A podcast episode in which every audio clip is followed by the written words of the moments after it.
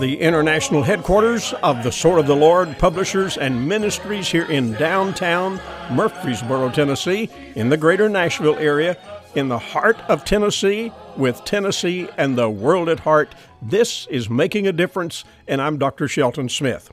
Well, dear friends, welcome today. We're delighted to have you along with us. We trust that every day, five days a week, you'll join us here at this time on this station if it's at all possible. We're delighted to have you along today. And uh, we're going to hear today the third part of this message entitled Just Do Right.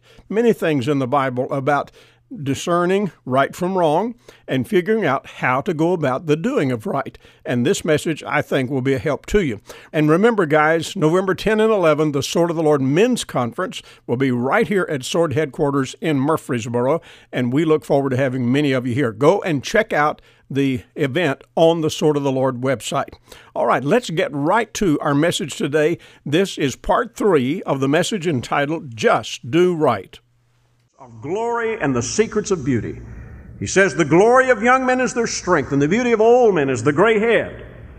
Youth, strength, old, wise, able to counsel, uh, able to give out of their experience.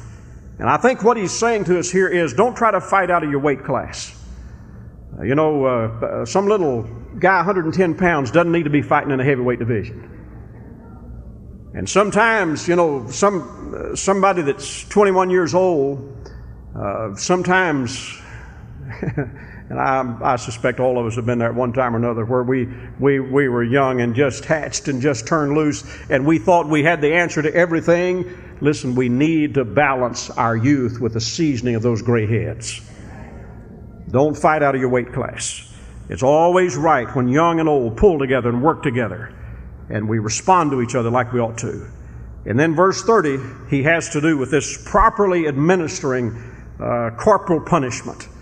Uh, it's a wide variety of things that he mentions in this chapter. Man, the whole chapter is loaded with this stuff. And, uh, but he talks about administering corporal punishment as being just right. A lot of what's wrong in America has been because we've had several generations of parents now who have not disciplined their children. They've let them grow up without the proper attention. And there's a principle here. And by the way, it's not child abuse when you spank your child. I, I would, I'd be the first person to rise up if I thought some child was being mistreated. But I'm going to tell you, there is a great child abuse going on when children are not disciplined. And, uh, and the lack of discipline has been the greater damage in our society. For every child that has been physically abused, there's thousands of others who have been left to run wild. And as a result, we have a generation or two or three behind us now that, uh, by and large, has uh, gone in a bad direction simply for the lack of a daddy and mother who had the convictions, the gall, the determination, and the love to do what they ought to do. In fact, uh, I really believe that there's not anything wrong with our uh, tax funded school system that a prayer and a paddle in the classroom wouldn't solve. When I started a school about 800 years ago, every teacher had a paddle and the full authority to use it. There were no court cases of uh, children having been abused. I mean, I almost, I'm, none. I, nobody ever heard of it.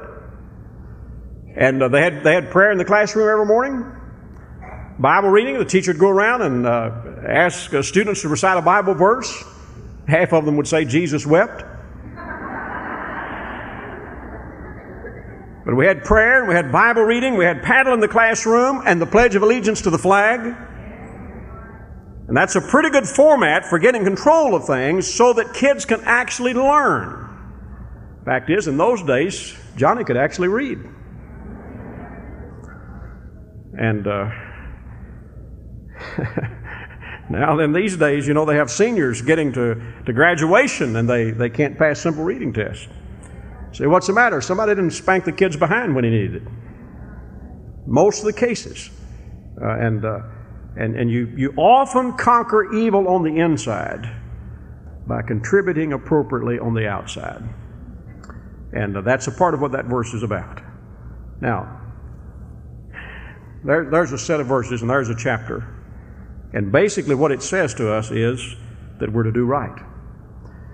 My native state of Kentucky, one of the favorite sons from past history was a man named Henry Clay. Henry Clay was a prominent figure in American politics for a long time. He is known for having said often, I had rather be right than be president.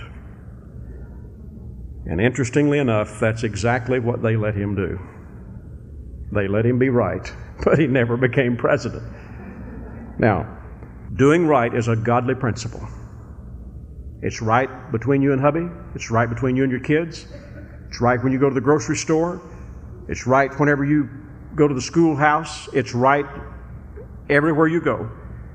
Doing right from a Christian is a faith and faithful response to God. It's hearing what God says about things and just saying, by faith, I'm going to trust God that that is right. Doing right is not, hear me, it is not the avenue to heaven. You can do right as often as you can do right, but you cannot go to heaven by doing right. Doing right is not the road to heaven, but it is an avenue from heaven. Whenever, whenever you get salvation, it paves the way, paves a road out of which you can do right, but doing right does not purchase salvation for you. Doing right, hear me carefully now, doing right does not always win. Doing right does not always win. It's always right but you may not always win. You may do right and lose, but it's still right to do right. Doing right is not always popular. It often is not popular, but it's still right. And it's still to be done. Doing right can sometimes be very costly. It may exhaust your resources just to be right, but it's still right to do. Doing right may require great effort for you it may mean that you'll stand against insurmountable odds, but it's right to do it.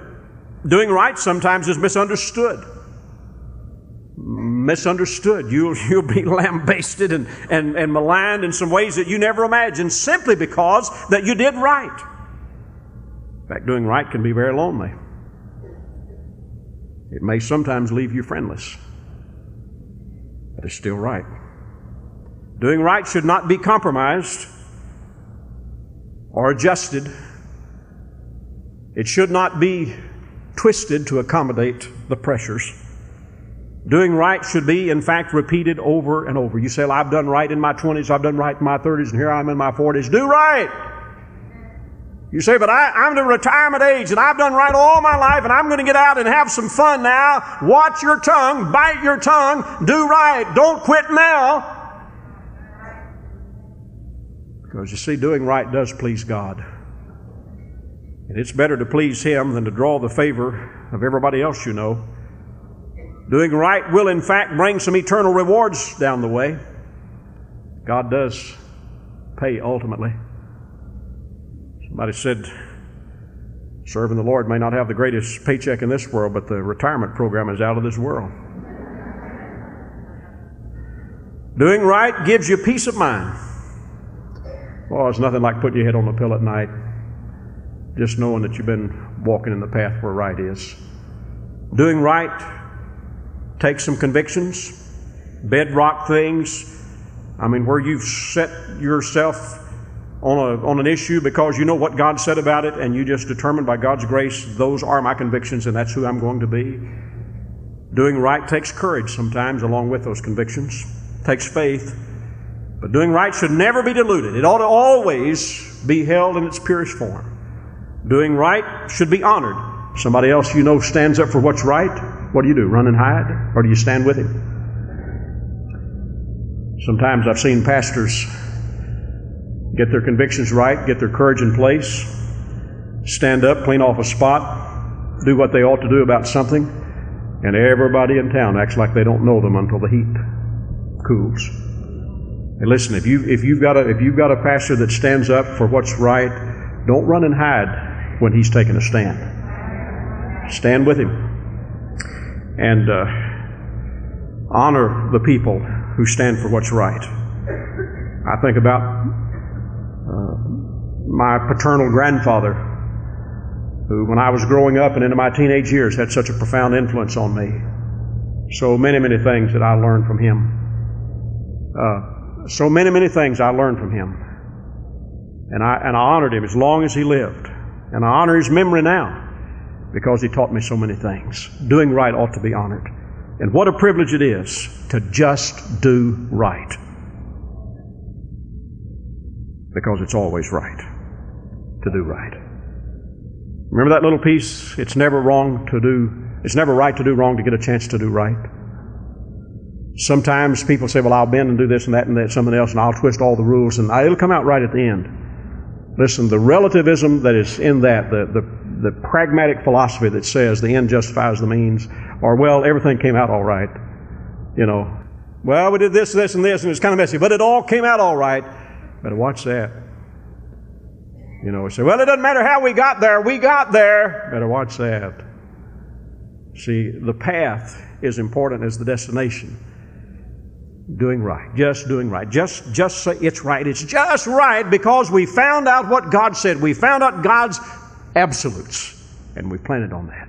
Isn't it amazing that so many people in our society today, I'm talking about an American society, and a lot of Christian people today, do not believe that they're absolutes anymore. They believe, well, it's right to tell the truth most of the time, but then there's times when, you know, you might adjust it, you know, if it fits. Well, man, that's, that just blows the whole thing out of the water. The absolutes of God are always to be kept in place. I like that fellow that I told you about at the start. He said, I, am not what I should be, and I'm not what I want to be, but thank God I'm not what I used to be. And see, whenever we get on God's track and start doing things the way He lays out and describes as right, that's what it does for us. There may be some of you tonight that would have to, in all honesty, acknowledge that you've had some problems in this area. Now, I'm not going to, I'm not going to ask you to stand up and tell the whole wide world. In fact, don't tell anybody about it who doesn't need to know it. But if there are some things like that, boy, it'd be great if right where you sit tonight, if you'd clean that up with God. If you'd go back home with it straight and the air cleared with God. And it may be that during this invitation, some of us may want to find our way to the altar about this or that or the other. Maybe that some of us who sit here in this building tonight have never trusted Christ as Savior. Maybe some of us who found our way to this Jubilee just, just coming to look and see and see if there's really something real to get hold of. Well, I'm telling you, there is. Jesus died on the cross and arose from the grave, paid the sin debt that you and I owed, made it possible for sinners like us to be forgiven and to be saved and to go to heaven when we die. You don't get there by doing right. But once you come to Christ, He gives you instructions about how you can start doing right. And it may be that somebody in this room tonight needs to claim Christ as Savior.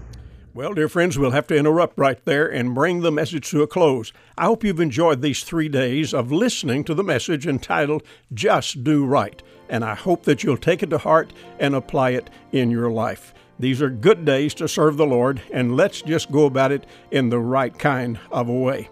Now, don't forget, this is Wednesday. I hope you'll make your way to the church house tonight. Find your way to church every single Sunday and Wednesday. You'll be blessed by so doing. Now, reminding you also, I love to hear from you. So write me a note sometime soon. Write to me, Dr. Shelton Smith, at P.O. Box 1099, Murfreesboro, Tennessee 37133. The email address is radio at swordoftheLord.com. Until tomorrow, God bless you. Have a good rest of the day, and goodbye for now.